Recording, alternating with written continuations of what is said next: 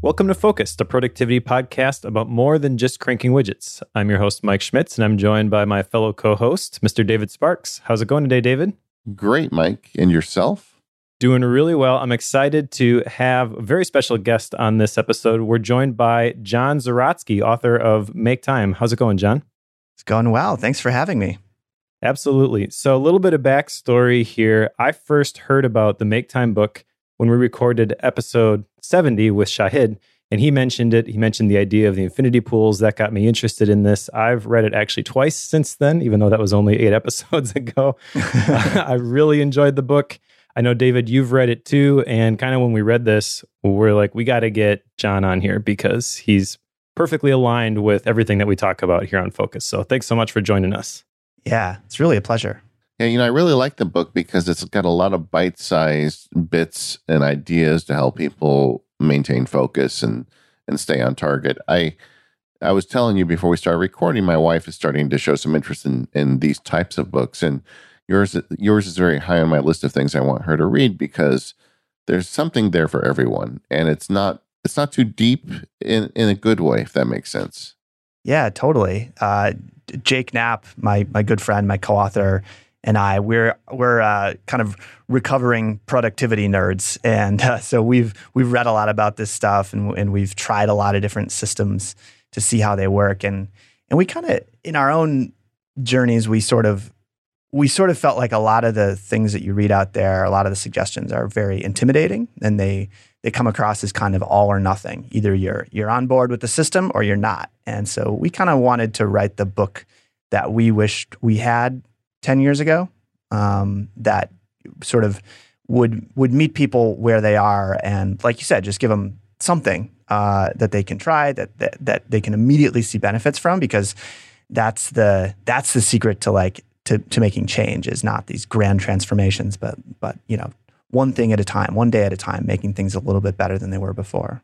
I want to talk about some of the some of your favorite tips and ideas that you had in the book but I think the backstory is really interesting too.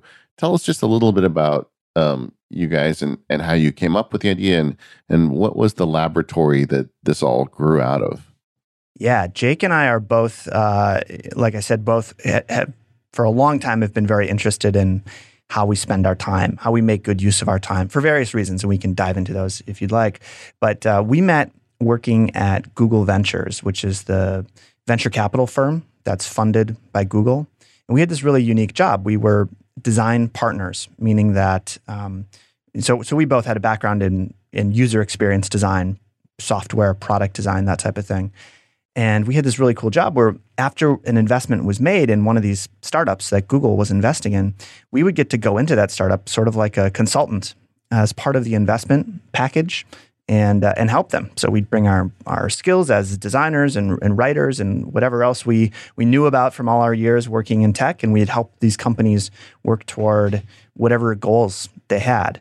Um, but we were always surprised at how uh, they seemed to have every company seemed to struggle with the same things when it came to their their time. You know, when it came to how they work together as a team. Um, and you know, I, and I I can totally you know I recognize these symptoms because I saw them too when I was working inside of inside of Google and when I was working at a startup myself. You know, it's like you spend so much time dealing with email and going to meetings and uh, you know uh, particularly at bigger companies you know kind of going through processes of filling out docs and writing things up and and you know sort of the, the bureaucracy that sometimes you get to the end of the day and you're like okay now all right now i'm ready to like do my work. You know now it's like the end of the workday and i finally have time to do my work. Um, and especially for startups where they only have this like limited period of time before they run out of money. Literally, you know, it's it's do or die. They have to prove that they're on the right track before they run out of money. Um, this is a really big problem. So Jake and I started um, doing these things called design sprints, which uh, Jake had, had started kind of experimenting with at Google, and then he came to our team, Google Ventures. And the idea with the design sprint was to clear away kind of the defaults of how a team would spend their time normally doing all the things I said, you know, relying on email and chat and sitting in lots of meetings. Um, and they would work together face to face for a week, following a very structured series of steps that would get them to by the end of the week, a testable prototype. So something they could actually go and put in front of their customers and see if they were on the right track. And this this totally sped people up. It, it would save them months of time. It would sometimes, uh, you know, keep them from from driving into the ditch because they would find out very early that they were not on the right track. Um, but it was also kind of this this laboratory for Jake and I to experiment with defaults um, about about time and how people work. And we ran about 150 of these design sprints. And so we would go into all these different companies, and every time we ran a sprint, we would tweak the formula a little bit. We would we would experiment with things. We would try things, and it really taught us a lot about uh, what works in terms of helping people focus on the things that really matter to them. Uh, it's just such a great idea, and I love the idea that you had this this mobile lab that you tried in all these different companies, and it. Yeah, I feel a little bad for your guinea pigs, you know, but yeah at the same time for the rest of us and it really resulted in this book it, it gave you so many great solid ideas to help people get their work done faster yeah i mean i think even like even you know maybe i'm being uh giving myself too much credit but i think even the even the first take even the first sprints were were better than what people uh were used to. It's not like we subjected them yeah. to go through these things or tricked them. Um, the the you know because Jake and I had been thinking about this stuff so much, and we had been such nerds about time and about productivity. Um, we already had a bunch of ideas that I think were were beneficial. Um, like you know this idea of of very rapidly prototyping something and testing it. You know the idea of uh, of sort of clearing the calendar of the normal meetings to focus on whatever the most important problem or or risk was for a business. Those were things that were a part of the the very first design sprints, and it only got better from there. So it sounds like you're pretty comfortable talking about this from a business perspective with the design sprints, but the subtitle for the book Make Time is how to focus on what matters every day.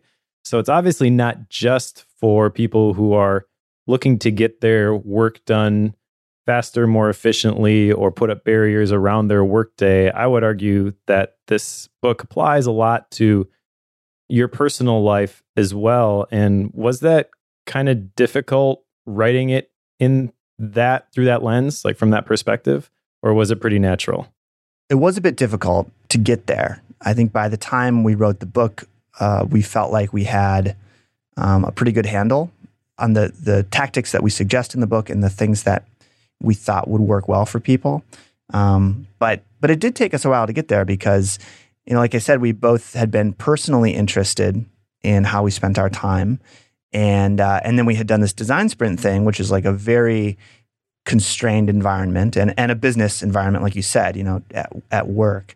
And um, there was a, there was a big chasm to cross from there to like, okay, how do we apply these philosophies to to everybody, you know, probably not literally everybody, but like, you know, uh, at, at, least a lot of people that we don't have face to face, you know, real contact with um, via the book. And so the way that we did that was um, with our newsletter, Time Dorks, which is where we would share, and we did this for, for a few years before we wrote the book, we would share uh, experiments that we were running in our own lives. So, for example, um, like Jake wrote about when he made his iPhone distraction free back in 2012 or something like that. It's one yeah, of my favorite sections in the book. yeah, and I mean, at at you know now there's a lot of articles about that type of thing, but at the time it was pretty radical. I mean, the idea with the distraction free iphone is to is not to worry about tinkering with like notifications and moving apps to different subfolders and making your phone grayscale and there's like a million tips that people uh, offer and some of them you know i think really work well for people but the, the distraction free iphone is like the best way to avoid distraction is to avoid getting distracted in the first place. And so if you take away the temptation of, oh, I'll just grab my phone and do a quick Twitter check, like if you take that temptation away by removing the app, um, that's going to be way more powerful than a lot of the other circuitous uh, tricks. So, so yeah, no, um, no social media, nothing that has an infinite supply of content. We call them infinity pool apps. So that even applies to like the news and stock market updates and stuff like that.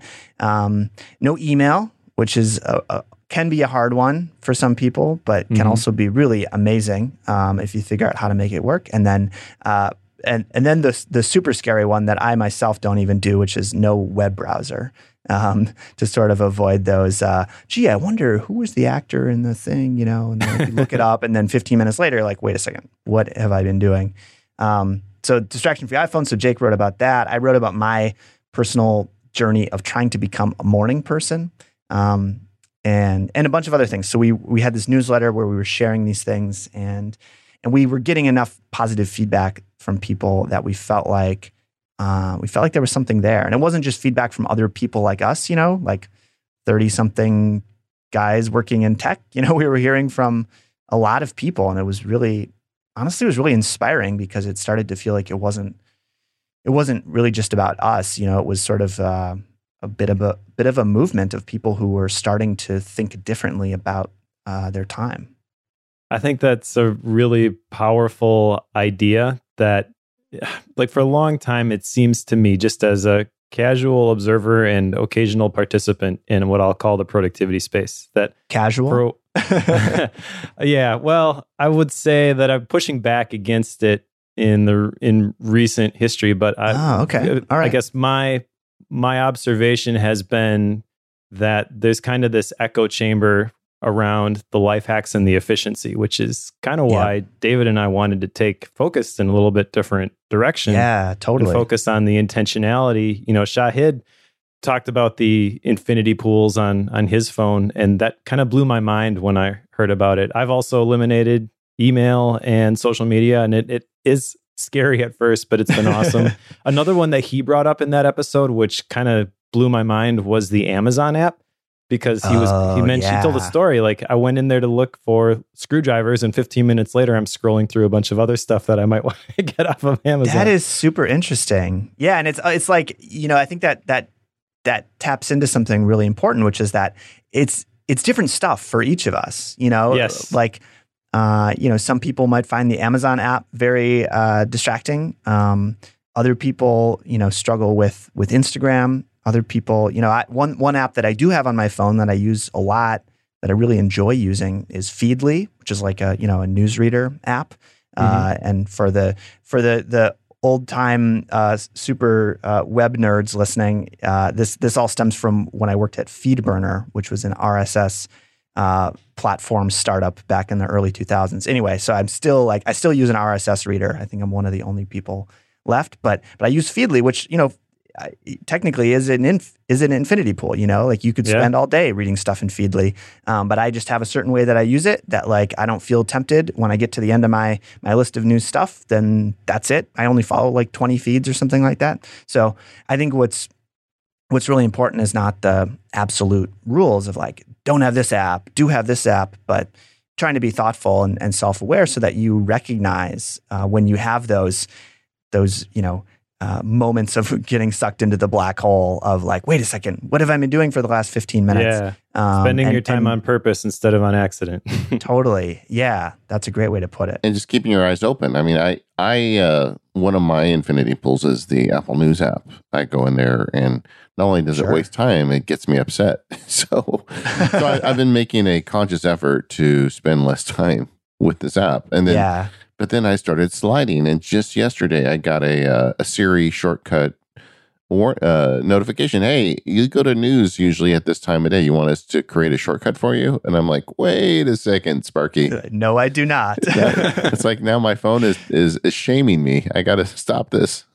right. Well, that's so interesting because that's like the the the net effect for you is that you you feel shamed, but your phone is is trying to is trying to reduce the friction, right? Your Yeah, phone's yeah. trying to make it even easier for you to get sucked in. Yeah, um, which of course is the is the the the general direction of of movement for a lot of the technologies that we struggle with is everything's being continually optimized to be more and more uh, smooth and compelling and delightful. yeah, yeah, eliminate the friction and rewrite the defaults, which is one of the big themes in, in the book too. Do you want to kind of talk about what you mean when you say defaults? And we kind of talked about the infinity pools, but maybe you have some other examples.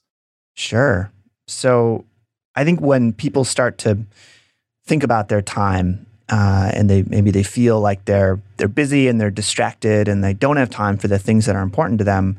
I think the place that a lot of us go first is to our own willpower, you know, or a discipline or self control, and we kind of we say, all right, starting this week, I'm not going to spend as much time on Twitter. You know, we sort of uh, we we make a promise to ourselves, but I don't think that approach really works. Um, in fact, there's there's more and more evidence that the idea of willpower itself it might be kind of a myth. Um, there's some really interesting research in the last few years, and uh, there, there, there had been some studies quite a long time ago, kind of establishing this idea of willpower is this this renewable resource. And a lot of the newer studies that are trying to sort of validate and build upon that are finding that uh, willpower doesn't really work in the way that we thought it did. And so, what often looks like willpower is really just an environment, um, a context, a set of circumstances that enable a person to make what we might consider good decisions, the right decisions, the decisions that they want to be making. And and I think that when it comes to how we spend our time, a lot of what we do is because of the default settings that just exist. And they certainly exist in our technology products, our smartphones, of course. You know, when you when you pull a, a, brand new smartphone out of the box by default, one of the very first things you do is you sign into your email provider. And by default, there of course is an email app pre-installed, and by default, it's going to check automatically for new messages, and by default, it's going to give you a notification when you have a new message. Um, you know, by default, there's news apps installed, there's streaming video, there's stock market updates, there's a bunch of stuff. But these defaults also exist in our calendars and in our workplace culture. In a lot of organizations, by default, um, other people can put stuff on your calendar. And the default response when you're invited to a meeting is yes, I will attend. And not all of these defaults can necessarily be changed for everybody in all situations. I know that there are certain types of jobs or lines of work where people may not have control over some of those those things. But I do think that starting to understand how powerful these defaults are is really helpful because uh, it lets us know that that this is not our fault, right? This is not a weakness of uh, you know lack of willpower or whatever.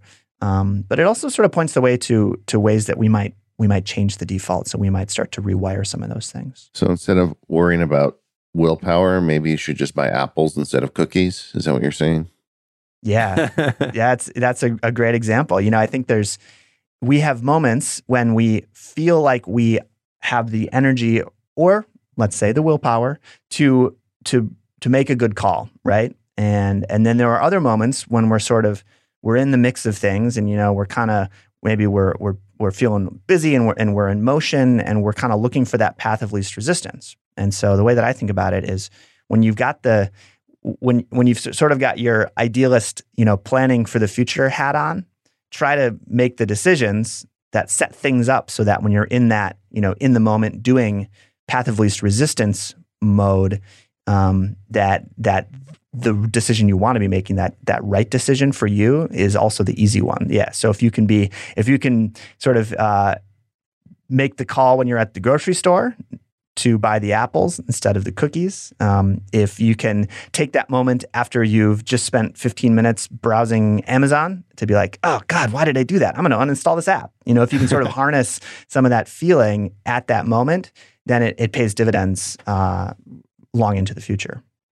Yeah, I'm fascinated by this whole idea of like the path of least resistance because you can totally look back after something happened. Like you did waste two hours on Twitter or half an hour on Amazon or whatever and say that was the problem but you don't recognize it often when you're in the moment and you do like you just said you you seek the path of of least resistance. So recognizing that the next time I'm going to be in this situation what are the boundaries that I can create which will force me to stay on the right path your example, David, not having cookies in the house, buying the apples instead.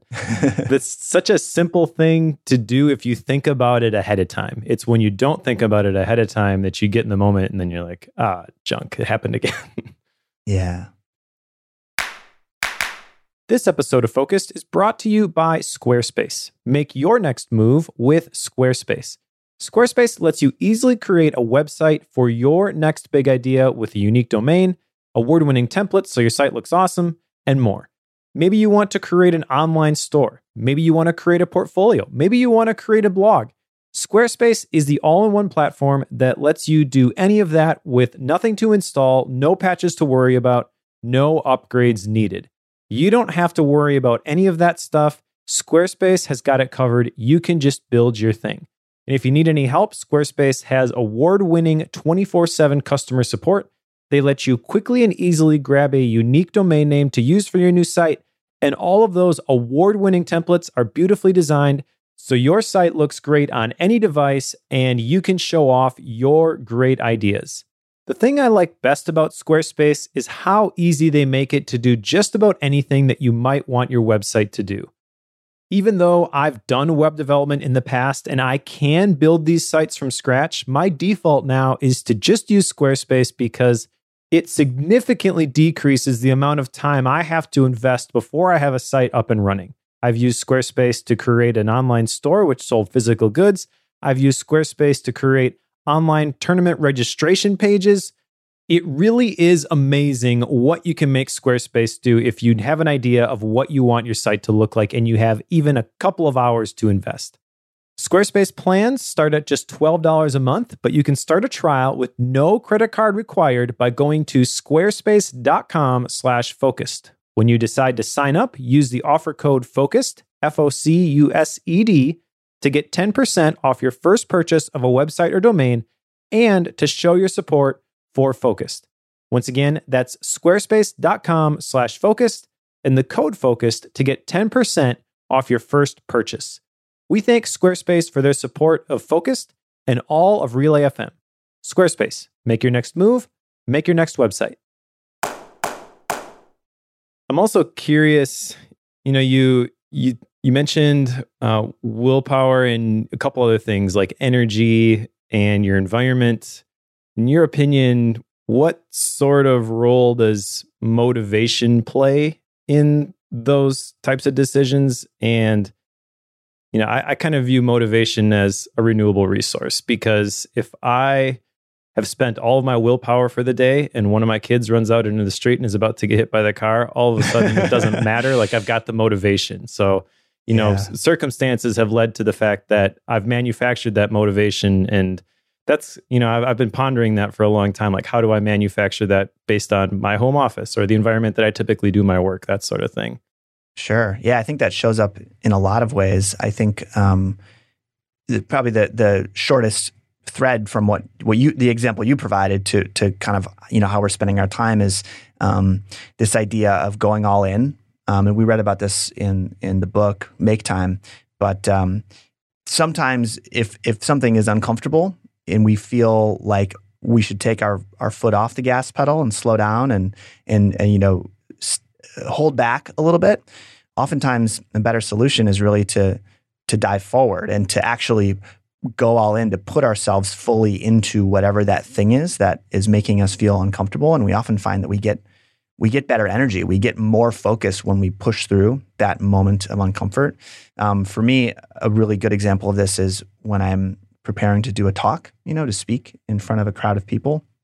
And i do a lot of speaking. I've um, i recently counted this up because i was updating my website i've been on stage almost 200 times giving talks and uh, but I still get nervous. You know, I still uh, before I go on, I feel that little flutter, um, that little feeling of like, whoa, like my body's trying to tell me something here. Uh, maybe I shouldn't do it. You know, maybe I should yeah. I should conserve my energy.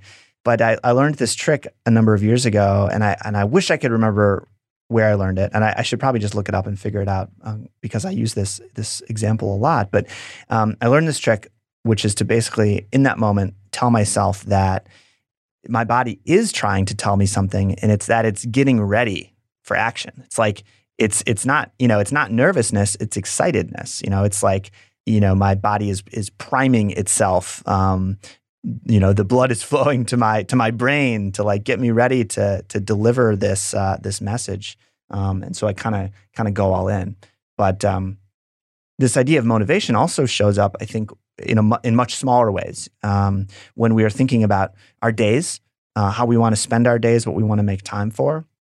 I think a lot of a lot of stuff that we read about productivity and distraction, it it kind of falls into that same camp as as advice about you know dieting and health and weight loss and stuff where and and money too you know like personal finance saving and investing where it it falls into the should camp you know it's like what, what Yeah. you really should be setting aside 20% of your income or you really shouldn't be eating any sh- uh, processed sugar whatever it might be um, and we all know these things or we know like at least we know most of them we know enough of them to like to to make the right call um, but but it can feel it can feel like a chore you know? It can feel very um, i guess it's hard to get excited about it. And so um, one thing that really helps me and, and i've gotten a lot of positive feedback on from others is the idea of being being intentional and proactive about what you want to make time for. And Mhm. and I, I call it a daily highlight. So it's the idea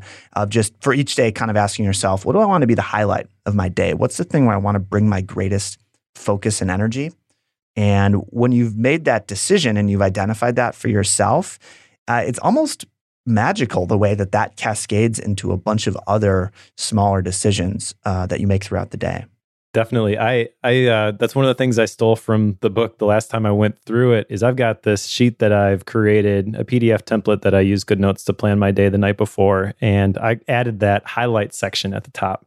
And it has made a, a world of difference. David and I are both kind of nerds about that type of stuff. He sends me Yeah. pictures all the time about very cool you know moving the needle and and do you have a highlight on on your sheet now, David? I actually use a paper book for my kind of daily log thing. And the top of it is what's my daily intention. I, I, I adjusted it Mhm. slightly, but this is one of my my biggest takeaways from your book is I love the idea of starting the day and saying, what's the one thing today? You know, and and um, I like the idea of the term priority or highlight. You know, it's not plural, it's singular. So in my head, I have a rule that it can only be one thing. I can't say like today I'm going to because I, I have several podcasts I'm recording today. So my my my highlight or my intention today is to make excellent podcasts. You know, and yeah yeah and and that governs everything. So now, like if an email comes in and somebody wants me to do something else, that I understand that where that fits in relation to my daily intention. You know, my daily intention is to make great podcasts. Does this help that? No, it doesn't. Okay, well maybe I will get to that, but that's not the thing I'm going to do today. And um, yeah I'm a person who has two careers because I'm a lawyer as well as a nerd oh wow and and so I have days where it's like my daily intention is is certain client work, and then sure the podcasting stuff would fall in second chair. But but uh, taking the time in the morning, I think I actually do it the night before, but taking the time yeah at some point to say, okay, you get one thing every day, and that's Yep. what you're going to judge yourself by at the end of the day. So so pick one thing, choose wisely, you know, and and then get through it. And, and I'll tell you, some days I fail. you know, I get to the end of the day, and I, yeah I look at the top yeah. of the sheet, and I didn't I didn't hit that. But most days I don't, and I, I think that was one of one of my favorite things that you guys talked about in the book. Uh, It's at the beginning of the book, and it's just a it just smacks you right in the face, and it's a great idea. Yeah, cool. Yeah, I'm I'm really glad that that that, uh, that that has been helpful. I love the f- that you mentioned. Sometimes you fail. You know, sometimes um, you don't do the thing that you said you were going to do. Sometimes you don't make time for that um, that highlight or bring your best energy to it. And and one of the things, one of the beautiful things, in my opinion, about about taking this um, one day at a time is that you always have a fresh slate uh, tomorrow. You know, you always have a chance to do something different, to make some tweaks, to try some different things. And that was something that really came from the from the design sprint process too, as we would be focused on these five days working with a team. And, you know, they sometimes teams would get very concerned. You're like, wow, we've got the whole team here spending five days. That's a lot of time.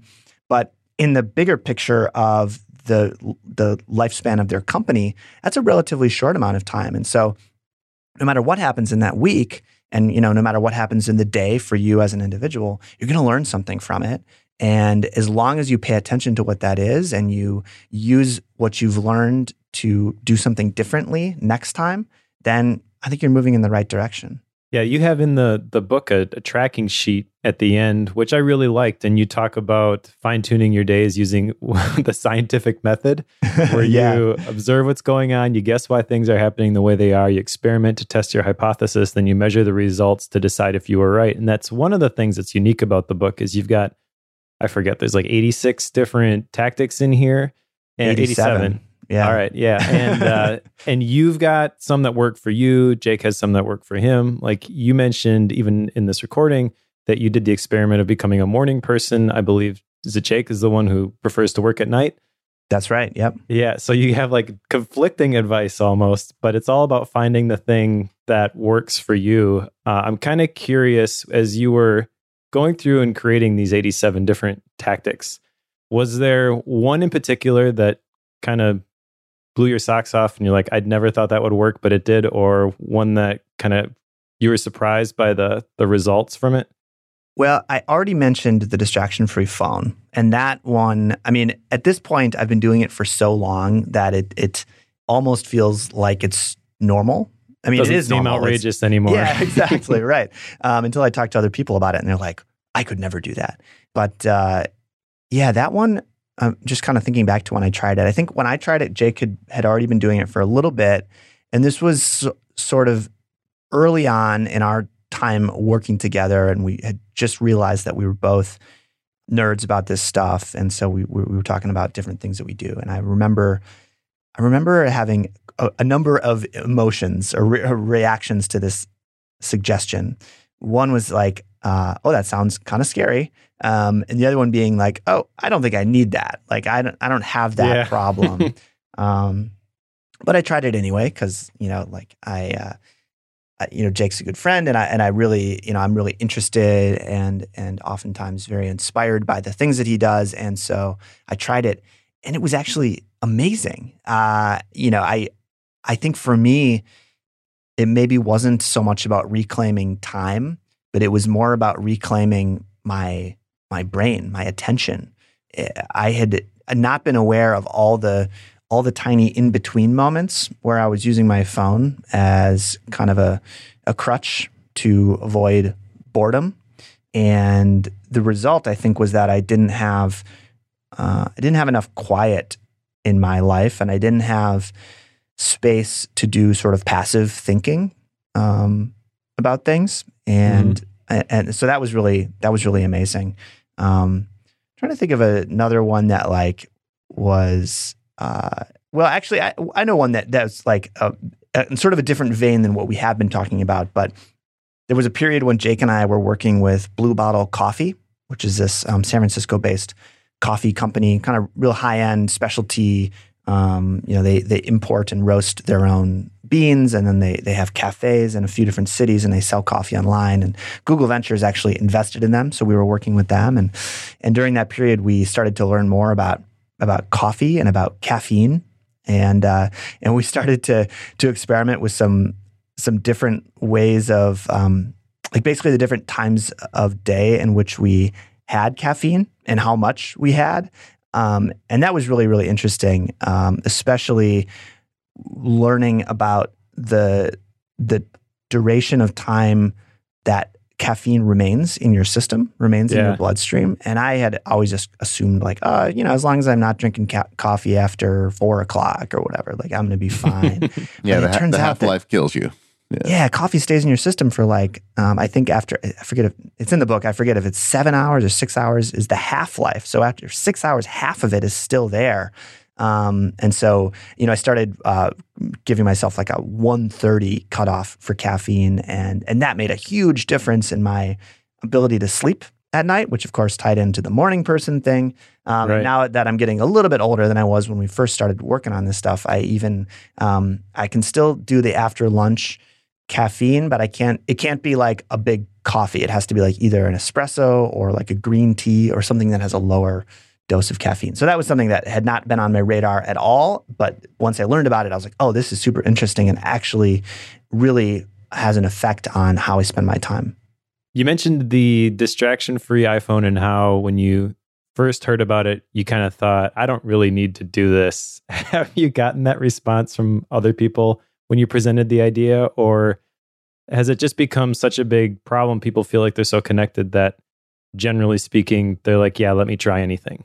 Surprisingly, I don't get the response of, I don't have that problem. I usually get the response of, I, I can't do that because of blank. Um, okay. And blank is usually either something about their personal life, like I, I wouldn't be able to stay in touch with my friends, or you know, I I wouldn't know what's going on with my sister who lives across the country, whatever. Or of course, it's about work. Um, and email is a real uh, a real sharp point um, on this stuff because there there are people, and I, I think you know this is this is legitimate. Um, there are people for whom their job relies much more on email, and and you know a real I think a real and, and genuine part of the value that they bring to their work is being responsive. Um, sure. and, uh, and and David, I don't know maybe if you've run into this at all in your work as as a lawyer, because I've actually heard that from a few lawyers. They're like, part of what my clients are paying me for is to is to get back to them really quickly when they when they have an issue. Um, and so so whether it's it's email or whether it's social media, responding to customers, or you know, a lot of people feel like they cannot they cannot remove these things from their phone because it would it would cause them some some real harm. I have a theory on that. I think that is something a lot of people say. I think it's true a lot less often than people think. Um, yeah, you know, it's just yeah. re- it's really easy to say that. And to give you an example, I mean, I I check email twice a day. I mean, I I don't I don't I don't have notifications turned on. I do a a shallow dive in the morning and a deep dive in the afternoon, and that's that's awesome. it. Yeah, and and the um and I've had like people do that where they call them and they're like, "Hey, I emailed you and you didn't write me back." I'm like, "You emailed me a half hour ago. Do you think I sit around waiting for your email?" And and I, I just shame. well, them. everybody I, else does, and I shame them a little bit, you know. And and and and when a client gives me that, I say, you know, if it's if you know if something is on fire, you have my cell phone number. Call me. You know, right? But right I'm going to treat email. I check it twice a day, and and that the reason you get such good service from me is because I'm not constantly looking at email. And yeah. and I've said that to judges. I've said it to clients, and most people are like, "Huh, okay," you know. And then a couple people don't like that. And honestly, the personality type that wants me to check email every five minutes isn't a good fit for me as a client anyway. So sure. Um, I think that's an easy thing to assume yeah. It's not necessarily always true. And I, I get it. I've I've talked to people. I wrote a book on emails. I've I've heard from people oh, wow. say, no, my boss is really the type of person who if I don't respond in five minutes, you know, I it's going to get me in trouble. And I, am just thinking, well, you should talk to your boss about how unproductive you are because of that, and, and you should probably polish off your resume because that company's not going to survive. but the um, yeah, but the uh, I, I, don't think that's as true as people think it is. I yeah. it's easy to say that, but no, I, I I'm glad that th- that's your that that that's your your take on it as well because I I tend to feel the same way. I think I think whatever job you do, um, the part of it that really matters is not it's it's best done when you have time. You know, when you have time to to think and uh, and I, and I also think you know you mentioned if it's truly an emergency, call, just call or even text. Um, and I think part of one of my my theories on why this is becoming such a big topic, such an important topic, is that we're going through a really um, you know period of of incredible change, incredibly rapid change, and and we're we're all trying to figure out how best to live with and to use a set of technologies that are really quite new. If you think about um, smartphones being, you know, really just over 10 years old, um, if you think about social media being maybe just a little bit, a little bit older than that, but but not by much, and certainly not in the the, the f- present form of what we think of as, as, social media. You know, with a feed, kind of an infinitely updating feed. Yeah. Um, and I think that so so one of the ways that that manifests is this this uncertainty or this confusion about what's the right way to use this technology. And so just because an email, just because the way that email is engineered to make it pop up on the other person's screen virtually immediately does not mean that it should be used for immediate communications. And we have other technologies that are really good for immediate real time communication. And so, part, I think a big, you know, the, one of the important parts about this conversation is like, is just all of us collectively trying to figure out you know, how can we thrive with this stuff? How can we make the best use of this stuff? And another question to ask is how much of it needs to be real time communication? Yeah. I, I feel like we've just jumped into the assumption that because everything can be real time, it should be, you know, and yeah, that's not really the way to do it. I mean, just like Mike and I, we plan this show, we have a channel that we talk to each other. The assumption, at least on my end, I think on Mike's end, I guess I'll find out, is that when we send each other a message, uh, that we don't expect the other person to respond necessarily even within 24 hours unless it's something Right. that's an emergency and then and both of us find time at the designated you know time of day that we deal with the stuff to get back with each other and and it works fine but so often i think in a workplace these days people assume well we can immediately communicate so if you're not immediately communicating you're somehow letting the other person down I think a piece of that too maybe stems from the belief that more communication always equals better, which isn't necessarily true. It kind of depends on the problem that you're trying to solve. Collaboration is great when you're trying to brainstorm something at the beginning of a project, but when it's time for everybody to just go work on their tasks and build the thing, maybe all being in the same room and overhearing all the other conversations, maybe that's not the right environment. Yeah, and we've actually found, um, particularly in our design sprints, we've actually found that that real time communication isn't even as beneficial to collaboration as as you might otherwise think. There's um, there's some great research about brainstorming, showing how the the kind of typical traditional brainstorm of people sitting in a room and bouncing ideas off of each other and shouting out loud uh, does not produce ideas that are as valuable or as high quality as when people work on their own. And so one of the one of the really important patterns from the design sprint that I also use in in all my work, and I I encourage people to use it as sort of a um, you know a, a tool in the in the toolkit is whenever you're trying to come up with an idea or solve a problem as a group to work alone together. So to um, you know to be together and to say we've gathered everybody uh, together to focus on this thing for this period of time. But when it actually comes to to thinking up new ideas, um, do that individually. So sit quietly by yourself and come up with ideas, and then share those back to the group. Because what the group is good at is um, bringing everybody's knowledge and expertise to bear on making a decision. Um, Right. and filtering down and editing, um, a- and and then you know that's the time to have the group discussion. But when it comes to actually the sort of generative part of it, um, you know, even there we assume that oh yeah, communication we, we need to be all, all together. Um, but but even that is is sometimes uh, not the case.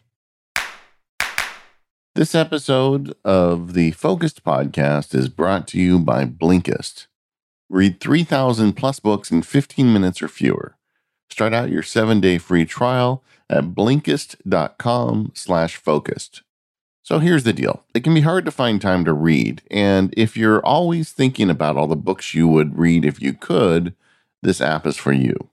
Blinkist is the only app that takes the best key takeaways and need to know information from thousands of nonfiction books and condenses them into just 15 minutes for you to read or listen to. It's made for busy people, so you can finish a book during your commute, lunch break, or while you do the dishes.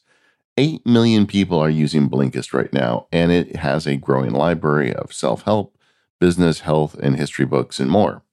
I've been trying Blinkist and I am becoming a subscriber. It's just great. I there's a couple things I like about it. The first is those books that are on my list that I want to read but I never can quite find the time for. Those are kind of the edge books. Well, I've been listening to several of those recently and I really like those. But it's also good to listen to books that you've already read to just kind of get some takeaways and a refresher on them. For example, I read the Atomic Habits book something like 6 months ago. I went and downloaded it on Blinkist and listened to it again and it was really great to kind of like solidify some of the key points out of the book. There are so many great books in Blinkist, like The Seven Habits of Highly Effective People by Stephen Covey, The Fine Art of Small Talk by Deborah Fine, and Founders at Work by Jessica Livingston. There's just so many titles. Anything you're interested in, they've got it in Blinkist. Right now, for a limited time, Blinkist has a special offer for just our audience. Go to Blinkist.com slash focused, F-O-C-U-S-E-D, to start your free seven-day trial. That's Blinkist, spelled B-L-I-N-K-I-S-T, Blinkist.com slash focus to start your free seven day trial. Go there now and you can listen to any of the books I mentioned and a whole lot more. That URL one more time is blinkist.com slash focused. Our thanks to Blinkist for their support of Focused and all of Relay FM. So you were on the Google startup, I forget what they call it, the Google startup uh, division. Yeah, Google Ventures. Google Ventures, sorry. Got this great job working for a company. I mean, Google's not going anywhere soon, right? And, Probably not. And you are getting to scratch your itch about, you know, trying to work on this stuff and help people get their work done. But then you leave, you become an author, and uh, you're you're out of the Bay Area now. I understand. Yeah, um, that's right. You've got a sailboat you disappear on. How, how do you turn your life upside down like that? That is a really good question. I've had a number of I've made a number of decisions in my life that um, you know whatever my reasons were in the moment, I you know I, I sort of I tend to look back and and question those reasons or wonder, you know, or sort of reassess, revisit, you know, why did I, why did I do that? Why did I want to do that? So this is something that I've been thinking a lot about because um, my wife and I we spent about eighteen months traveling. Um, we were on our sailboats. We were living on our boat and and sort of slowly traveling from place to place throughout Central America. And we've recently moved to Milwaukee, Wisconsin. Um, we both grew up in Wisconsin, so we're kind of coming home in a certain way. I'm a fellow cheesehead. well, I was going to ask you about that. Yeah, because I noticed you have a you have a nine two zero. Uh, yeah, phone yeah, number. I'm I'm in Appleton, so about an hour and a half north. Oh wow! But, uh, yeah, I so just, we could have definitely something I wanted to talk to you about is why you made that that move yeah. to Milwaukee because I really like the area, but it seems like not a whole lot of people generally have a positive impression of Wisconsin. yeah, and I, and who knows? Like if if I wasn't from here, I don't know if I. I mean, I'm not from Milwaukee, but if I wasn't from Wisconsin, I don't know if I if I would be living here. But to get back to sort of the the decision, like like you alluded to, I you know things were really good in San Francisco. I had a great job. Um, San Francisco is really a, a wonderful city if you can put up with some of the the difficulties of living there. Um, I was getting to to focus on work that that I really liked and and had great friends and interesting hobbies and all that stuff. But you know, we talked about defaults and the idea that a lot of the things that determine how we spend our time weren't necessarily put into place, uh, you know, as some some intentional master plan. They just kind of collect, you know, sort of the things that we do at work or the the default behaviors about about meetings or whatever. These things just kind of like they pile up over the years, and that that certainly happened for us in our in our lifestyle as well, for my my wife and me, and and so you know we we had I think in many ways a very typical sort of yuppie lifestyle where we were both working, we don't have kids, um, or we were we were always busy. We had we always had social plans. You know, we were um, we were using all of the the convenient app based services that that most of which start seem to start out in San Francisco or New York. You know, ordering everything from our phones and Amazon one day shipping and uh, you know taking some days we'd take like three or four Ubers in a single day, just kind of like getting around to stuff. And we had just we had talked about trying to slow things down, trying to um, sort of build a life that was based more around the things that we wanted to be spending our time on instead of feeling like we we were part of a rat race. You know, we're part of a a package of of what it means to live in a major city. And but we but we didn't know quite what that was going to look like. So we decided to do something kind of crazy and um, and just leave and just like sort of wipe away a lot of those defaults all at once, and then um, use that space to to rebuild, you know, to put the pieces back together in a more intentional way. I love that idea of just blowing up all the defaults and building it again from scratch. Although there's probably a lot of people listening to this who are like, well, that's that's great, but there's no way I can take 18 months off to go sail around Central America. yeah, yeah, of course, and I and I definitely realize, um, you know, how lucky we are to have been able to do that. Um, and and and you know, I wouldn't even necessarily, even if you did have the means, I wouldn't necessarily advise that anybody do this necessarily. I mean, it worked well for us, but like, I don't. In general, my philosophy is not that you should blow things up and and see where the pieces fall, But Right. that, um, for a number of reasons, that was the thing that made sense to us. And and one of the one of the reasons really is just that like we just thought it sounded cool. You know, we just we were we had been sailing together for a long time. I grew up sailing. I grew up on a, a small lake in Wisconsin, a town called Green Lake, and uh, so I, I grew up sailing and I like boats. I like being on the water.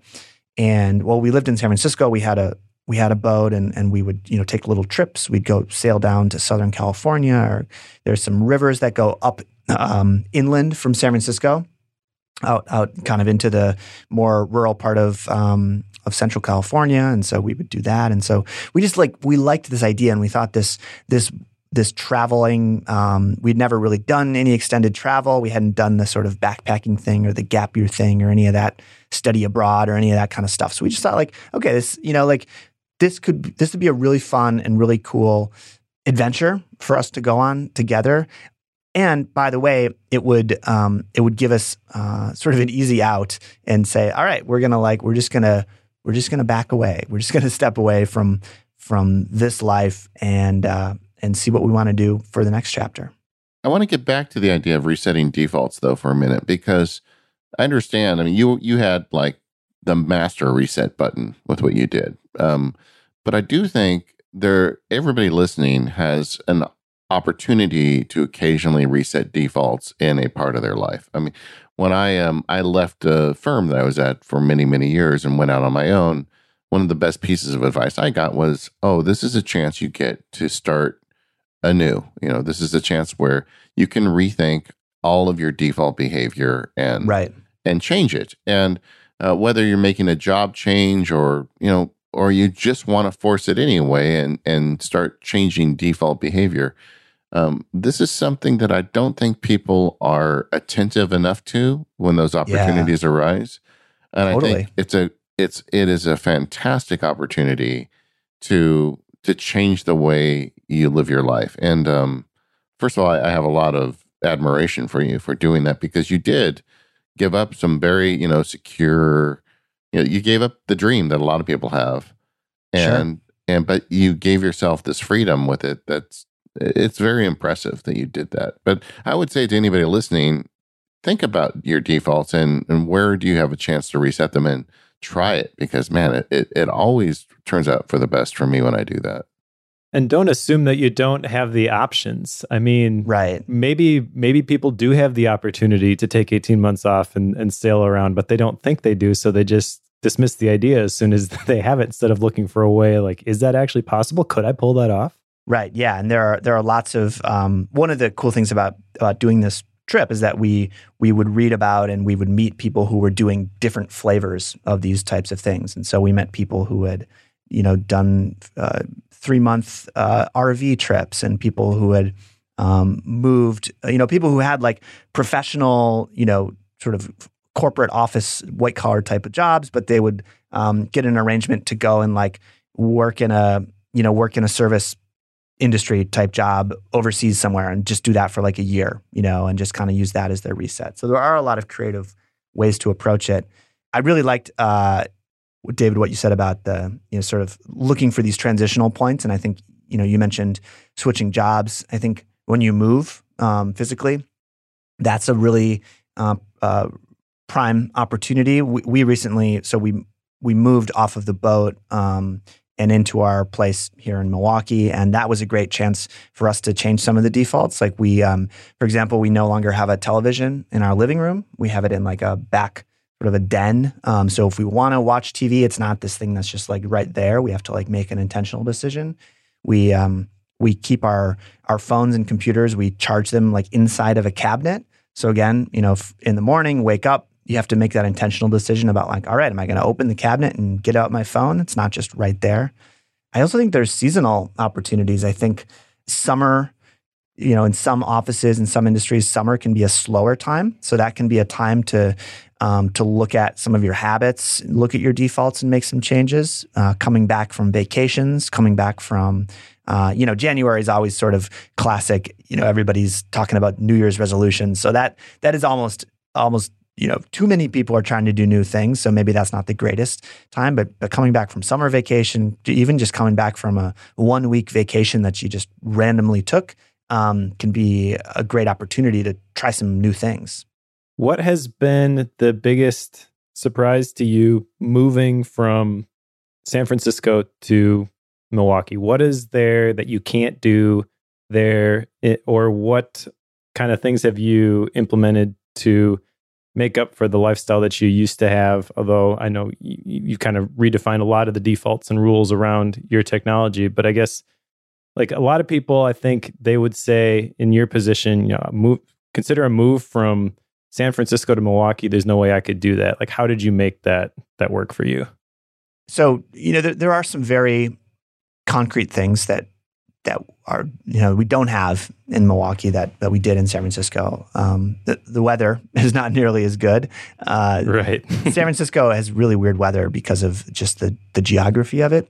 But basically, it's it's about fifty five to sixty five almost every day. So it's not hot, and I'm talking about in the city. Um, it's it's not hot, but it's never cold. It's very comfortable, livable temperature. So the weather, the food um, sort of the access to amazing food of all different kinds, um, and then I think just the the physical surroundings of being able to jump in the car and be in wine country in an hour, or be you know hiking in mountains, um, you know on beaches. You know, it's just really it's an amazing place physically, and so you know we don't have those things in Milwaukee, but um, a lot of what appealed to us about moving here were things that sort of were aligned with the the changes we wanted to make, the defaults we wanted to change. So like it doesn't matter as much to us anymore that there aren't the most amazing restaurants because we, are much more interested in cooking for ourselves now.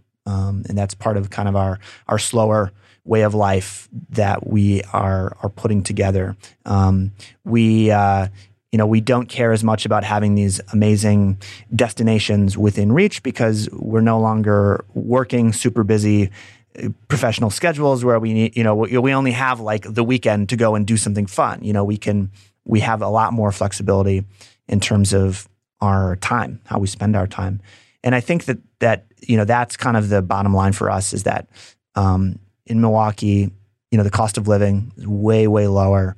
Um, everything's easier it's easier to get around. It's easier to park. It's easier to to get things done. And you know, I think that I think that the pursuit of convenience can sometimes actually lead us lead us in the wrong direction. But I think in this case, turning down the volume on the just the the, the basic challenges of everyday life have allowed us to um, spend more of our time focused on the things that we want to be doing. So now that you've hit hit the reset button, what are you focusing on? Yeah, so I am for the first time since college, I am building a business. Um, and it, it, it, I believe it will be a business of one for as long as uh, as long as I can see into the future. Um, and, and, I'm actually reading this super cool book right now called Company of One that yeah, I Paul highly recommend. Okay, so yeah, you've you've heard of it. It's Great super book. cool. It's like uh, it's it's like a lot of the philosophies in in Make Time. You know, it's sort of like that same approach but applied to your business? Like kind of questioning do you have to do this thing just because every business does it this way? And you know how can you focus on the parts of your business that really are important?